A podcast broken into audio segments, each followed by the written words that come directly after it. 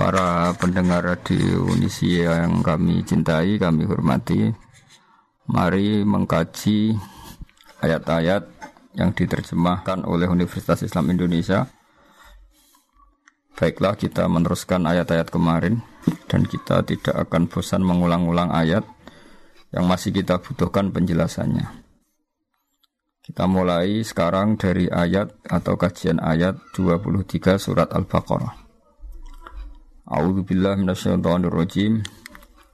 Wa in kuntum fi raibim mimma nazzalna ala abdina fatu bi suratim mimithli wad'u syuhada'akum min dunillahi in kuntum shadiqin. Di terjemahan UI dijelaskan jika kalian masih ragu tentang kebenaran wahyu yang kami turunkan kepada hamba kami, buatlah satu surat saja yang sepadan dan panggillah seluruh penolong penolongmu selain Allah bila tuduhanmu benar. Logika umumnya adalah bahwa mereka ini menuduh Al-Quran karangan Muhammad dan mereka yakin betul Muhammad hanyalah seorang manusia. Normalnya kalau betul Muhammad seorang manusia dan bisa mengarang Al-Quran, mereka yang mengklaim mereka lebih cerdas, lebih pintar, lebih terpelajar harusnya bisa ngarang Al-Quran. Dan Al-Quran menantang mereka cukup satu surat saja yang menandingi Al-Quran. Tapi apa faktanya mereka tidak mampu. Sampai Rasulullah wafat pun mereka tidak mampu. Sampai sekarang pun mereka tidak mampu. Harusnya yang demikian menjadi satu keyakinan atau kesimpulan bahwa Al-Quran memang kalam Allah, kalam Allah yang tidak bisa ditandingi oleh kalam mana pun dan tidak akan tertandingi oleh karangan manusia apa pun. Berikut beberapa cerita tentang naifnya mereka, ironisnya mereka saat mereka benar-benar sering kumpul dan rapat dan memutuskan ingin menandingi Al-Quran, mereka tidak mampu. Sampai menyewa orang yang bernama Musailama. Oleh Islam, Musailama ini disebut Musailama Al-Kadzab, dia pendusta, dia pembohong. Setelah disewa ternyata apa? Mereka hanya minta satu dua surat yang mirip Al-Quran. Misalnya begini, Al-Quran adalah wahyu Allah yang di antara yang diturunkan adalah surat Al-Fil. Alam taro kaifa fa'ala rabbuka bi ashabil fil. Alam yaj'al kaidahum fi tadlil wa arsala alaihim tayran ababil. Tarmihim bihijaratin min sijil faja'alahum ka'asfim makul. Kalimatnya indah, akhiran-akhiran ayatnya juga indah, terbaca juga indah kualitas manaknya juga luar biasa bahwa adalah fakta bangsa Arab. Sebelum kelahiran Nabi dalam waktu dekat ada prahara besar yang dialami penduduk Mekah. Yaitu bahwa Abraha ingin merobohkan Ka'bah. Singkat cerita Abraha ini adalah raja yang cerdas. Dia tahu bahwa Ka'bah adalah sumber ekonomi karena didatangi berbagai pihak dan itu artinya jadi wisata religi yang menghasilkan uang. Abra berpikir ingin bikin Ka'bah di Yaman yang kira-kira mendatangkan wisatawan juga yang nanti berakibat kebaikan secara ekonomi atau secara finansial. Singkat cerita setelah dia bikin ada orang Quraisy gak terima sampai buang air besar di situ. Kemudian ini sangat bikin marah Abraha dan dia bersumpah akan menghancurkan Ka'bah. Setelah bersumpah mau menghancurkan Ka'bah, dia datang ke sana dengan pasukan gajahnya yang terkenal yang melegenda dalam sejarah Mekah, sejarah Ka'bah. Ketika sudah mendekati Ka'bah, singkat cerita, gajah-gajah mereka yang hendak merobohkan Ka'bah, kalau diarahkan ke sana nggak mau, tapi kalau diajak pulang mau. Setiap mau diarahkan lagi ke Ka'bah nggak mau. Setiap diajak pulang mau. Sehingga ini jadi peristiwa besar. Kemudian Abraham memaksakan tetap mau menghancurkan Ka'bah. Kenapa redaksinya alam taro? Bukankah kamu melihat? Berikut pendengar saya kutip sebagian sejarah pokok di sini. Tentu saat itu yang Sayyidul Qawmi, tuan daripada yang dipertuan besar di Mekah, di kampung Quraisy atau suku Quraisy adalah Sayyid Abdul Muthalib. Dia adalah mbah kandung Rasulullah Shallallahu Alaihi Wasallam Muhammad bin Abdullah bin Abdul Muthalib. Abraha sebagai seorang raja dia relatif berperadaban. Dia tanya, kalau saya mau menghancurkan Ka'bah, siapa yang harus saya temui? Kata masyarakat, ya Abdul Muthalib Sayyidu Hadal Wadi. Abdul Muthalib dia adalah pemimpin di sini. Tapi sebelum itu Abraha adalah merampas sekian unta dari kampung Quraisy, termasuk untanya Abdul Muthalib yang kurang lebih sampai jumlahnya 100 unta. Itu lazim dalam penjajahan dulu, mesti merampas harta-harta daerah yang dijajah. Setelah Abdul Muthalib didatangkan, Abdul Muthalib itu orangnya wibawa sekali. Dia punya karisma yang luar biasa. Sampai-sampai sangat karisma beliau, Abraha ini duduk di singgah sana, terus dia bilang, ya Abdul Muthalib, kalau kamu duduk di sebelah saya, kaum saya pasti gak terima, karena saya ini raja di raja. Tapi kalau kamu duduk di bawah, saya tidak punya nyali, saya di atas, kamu di bawah. Singkat cerita, akhirnya Abraha ini duduk sejajar dengan Abdul Muthalib. Setelah duduk bersama, kata Abraha, saya ingin merobohkan Ka'bah, tapi saya tidak ingin perang. Sebab itu ungsikan kaum kamu, ungsikan kaum kamu, bangsa kamu. Kata Abdul Muthalib, ndak itu ndak urusan saya. Yang penting onta saya yang kamu sita, kamu kembalikan. Abraha terkaget-kaget. Dan dia terkaget-kaget karena melihat kearifan Abdul Muthalib, kewibawaan Abdul Muthalib, dan dia orang besar yang dituakan, yang dianggap pemimpin besar. Dia terkaget-kaget ketika seorang Abdul Muthalib hanya memikirkan hartanya, bukan memikirkan Ka'bah. Sampai Abraha bilang, Anta Sayyidu Hadal Wadi, kamu ini tuan daripada penduduk sini. Dan penduduk sini semuanya keberatan kalau Ka'bah saya hancurkan. Tapi kamu sebagai pemimpin mereka, malahan tidak memikirkan Ka'bah, malah hanya memikir unta kamu harus saya kembalikan. Aneh kamu. Kata Abdul Muthalib dengan kearifan dan keyakinan tauhidnya yang luar biasa karena beliau dalam bah Rasulullah. Beliau mengandung Nurul Mustafa, nurnya Rasulullah. Beliau bilang, Unta itu milik saya. Sebab itu urusan saya dan kamu hanyalah urusan unta. Soal Ka'bah, Baitullah, innali rabbi innali hadal baiti rabban hamahu. Soal Ka'bah Baitullah itu ada yang punya, yaitu Allah pasti menjaganya. Jadi saya tidak perlu memikirkannya. Pasti dijaga oleh yang punya. Maksud Abu Talib tentu Allah Subhanahu wa taala. Terus kata Abraha, oke, okay, unta kamu saya kembalikan dan sekarang saatnya saya mau menghancurkan Ka'bah. Kata Abu Talib, silahkan dan pasti nanti yang punya melindunginya. Innaliha dal baiti rabban hamahu. Setelah itu Abdul Muthalib datang ke Ka'bah.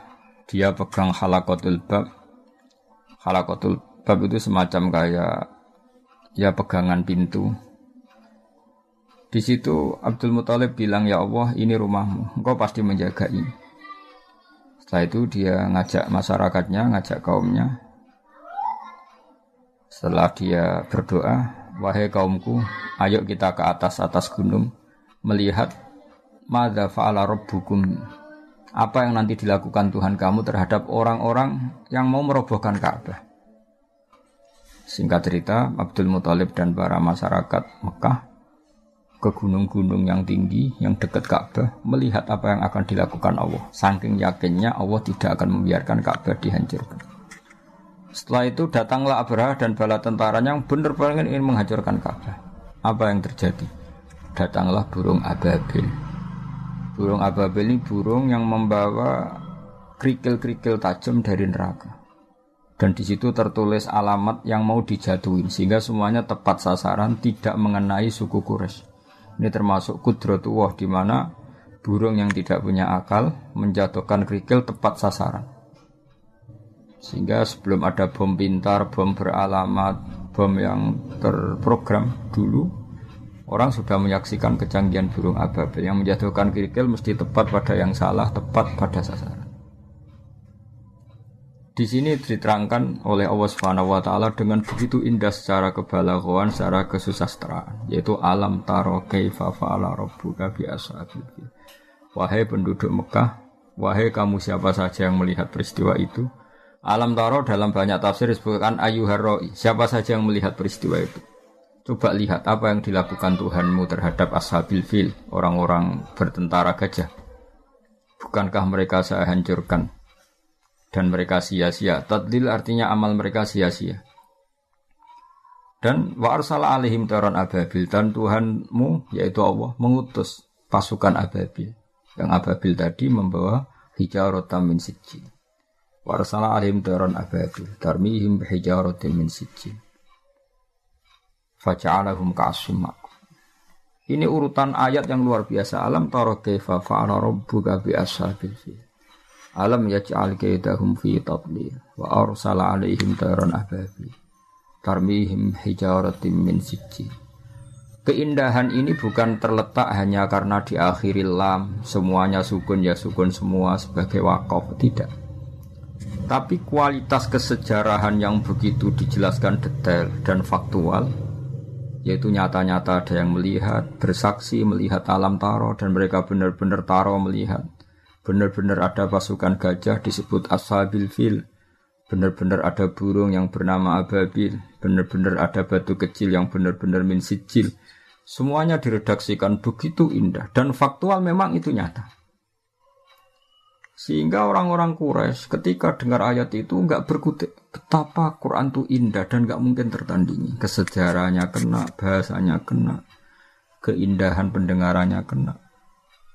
Karena mereka tidak mampu dan ditantang oleh Allah silahkan tandingi yang seperti ini. Disewalah Musailamah al-Kadab untuk menandingi yang semacam surat ini. Apa yang terjadi? Musailamah datang. Dia ngomong sekenanya saja. Sampai si penyewanya itu kecewa semua. Dia malah cerita Alfilu malfil wa ma adroka malfil lahu khurtumun tawil wa dhailuhu qasir dia menandingi surat ini dengan kata-kata yang sama sekali nggak ada maknanya dan tidak punya kualitas apa. Dia hanya ingin berakhiran lam, terus kedengaran kayak-kayak mirip. Tapi sama sekali tidak menunjuk makna yang luar biasa. Bahkan terkesan hadayan, hadayan itu kayak omongan orang yang setengah gila, setengah tidak waras. Dia hanya cerita yang maknanya alfilu malfil. Kamu tahu gajah, gajah itu apa? Gajah adalah hewan lahu khurtumun tawil. Dia punya belalai panjang. Wadailuhu kosir tapi dia ekornya pendek dan sebagainya. Dia hanya ingin berakhiran dengan lam dan menjelaskan sesuatu yang nggak penting sama sekali. Sehingga sampai para penyawa bilang kami itu gila, kami itu pendusta.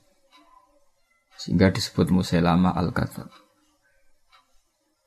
Ini pelajaran bagi kita bahwa Al-Quran adalah kalam Allah dan siap diadu secara ilmiah. Saking siapnya sampai Quran bilang faktu. Kalau kamu nggak percaya dengan Quran ini adalah wahyu dari Allah, faktu. Maka datangkanlah bisuratin mimisli. Kamu nggak apa-apa ngarang Quran asal kualitasnya sama, kebahasaannya sama, faktual sejarahnya sama, rohnya sama. Tentu mereka tidak akan mampu. Ketika nyata-nyata mereka tidak mampu, Allah sangat baik masih memanggil mereka fa'ilam taf'alu walan taf'alu.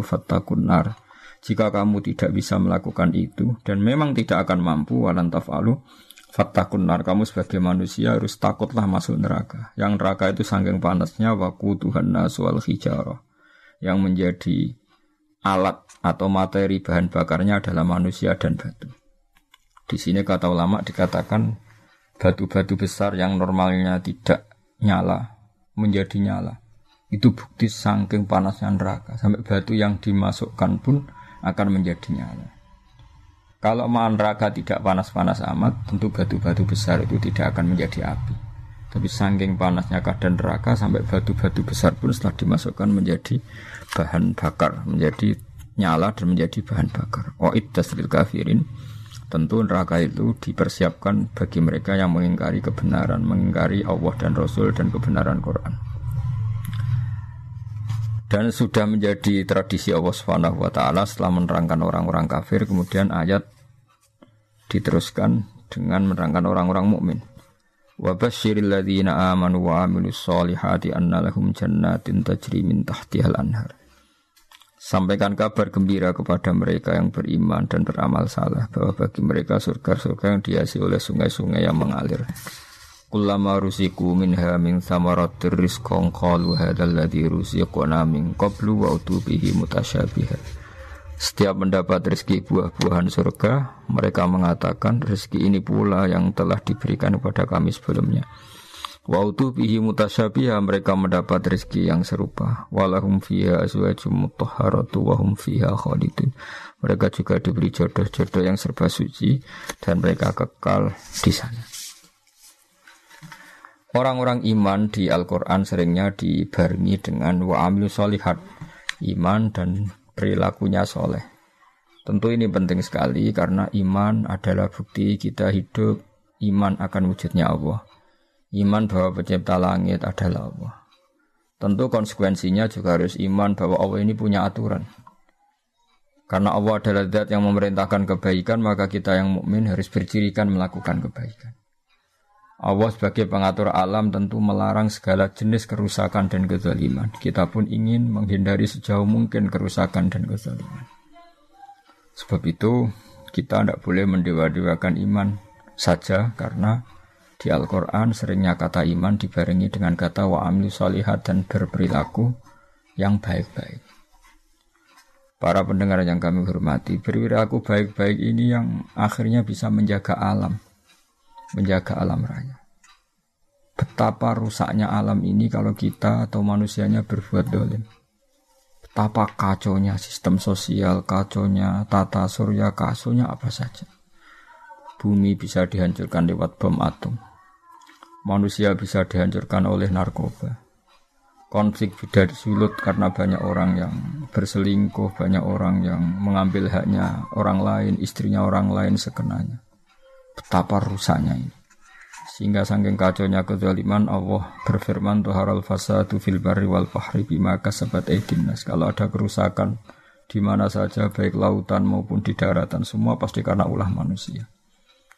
Sebab itu kita-kita yang mukmin harus berperilaku yang soleh. Soleh itu dari makna sesuatu yang pantas, yang layak. Baik layak secara agama, layak secara etika publik, maupun layak dengan alam. Artinya kita berperilaku sesuatu yang alam itu tidak menolak perilaku kita. Misalnya kita tidak bikin pencemaran, tidak bikin kerusakan di bumi dengan bom atom, dengan zat-zat kimia yang merusak alam dan sebagainya dan sebagainya. Sebab dalam bahasa Arab solihun masolu khalisya sesuatu yang layak disebut soleh. Sehingga kita sebagai mukmin harus melakukan suatu amalan solihan baik yang hubungannya dengan Allah disebut ibadah makhdoh kayak kita sholat, kita sujud, kita puasa maupun yang berhubungan dengan sama-sama manusia, sama-sama makhluk. Kita baik sama orang tua, keluarga, teman, anak, dan tentu juga harus baik dengan alam. Kita tidak merusak alam ini dengan bom atom, dengan kimia yang tidak pada tempatnya, tidak merusak dengan pencemaran. Bayangkan misalnya air yang menjadi sumber kehidupan, kemudian diracuni oleh kimia-kimia yang membahayakan. Kita semua akan mati karena nggak ada sumber kehidupan, karena airnya tercemar oleh limbah, oleh sesuatu yang madarat yang membahayakan. Sehingga kita sebagai mukmin selalu berdoa sama Allah supaya hidup kita adalah hidup yang baik, hidup yang soleh, dan hidup kita adalah cerminan dari iman kepada Allah Subhanahu wa taala yang di antara paketnya adalah orang mukmin adalah orang-orang sing amilus solihat. Karena Allah adalah zat yang baik yang selalu membalas orang-orang yang baik. Kemudian orang-orang baik ini dijanjikan Allah annalahum jannatin tajri min tahtil Orang-orang ini akan masuk surga di mana surga itu serba indah. Di antara gambaran indahnya adalah diasi sungai-sungai yang mengalir dan tentu dicukupi segala sumber rizki termasuk dicukupi juga kebutuhan-kebutuhan biologis manusia disebut walahum fiya aswajum mutahharah punya istri-istri atau pasangan-pasangan yang tersucikan sudah gitu ditutup dengan wahum fiya khalidun dan orang-orang baik di surga itu selamanya lama. Perlu dimengerti oleh banyak pemirsa oleh pemirsa bahwa wahum fiya khalidun kata ulama ahli fikih disebutkan kenapa orang mukmin yang amalnya di dunia terbatas. Misalnya orang soleh mungkin hidupnya hanya 60 tahun atau 80 tahun. Berarti amalnya dia hanya 80 tahun atau 60 tahun. Kenapa Allah begitu baik dan dibalas dengan surga yang selamanya lama, bukan hanya surga yang berdurasi 80 tahun. Kata para ulama, ini bagian dari sirinya, rahasianya hadis innamal a'malu biniat. amal itu akan mendapat pahala berdasar komitmen niat. Karena orang mukmin itu berniat andekan hidup selamanya lama di dunia juga dia akan iman selamanya lama. Maka dibalas Allah dia pun masuk surga selamanya lama. Ini sirinya kenapa wahum fiya khalidun selain tentu satu karena fadlnya Allah, rahmatnya Allah kata para ulama. Ini sebagai balasan orang mukmin yang zaman di dunia berkomitmen akan iman selamanya lama. Kalau saja mereka ditakdir hidup satu juta tahun pun, mereka akan iman satu juta tahun. Dan kalau mereka diberi hidup tanpa batas, mereka tidak terbatas juga akan selalu iman kepada Allah, Rasul, dan Al-Quran. Dan iman kepada kebenaran. Sehingga sebagai balasannya niatnya, komitmennya iman, maka dibalas dengan surga yang mereka berstatus wahum fiya khalidun selama-lamanya di surga. Uh, saya kira demikian, semoga ini bermanfaat. Uh, ini kita tutup dengan sotaqawahul azim. Insya Allah pertemuan berikutnya kita teruskan dalam uh, kesempatan yang lain mulai ayat 26 surat Al-Baqarah. Assalamualaikum warahmatullahi wabarakatuh.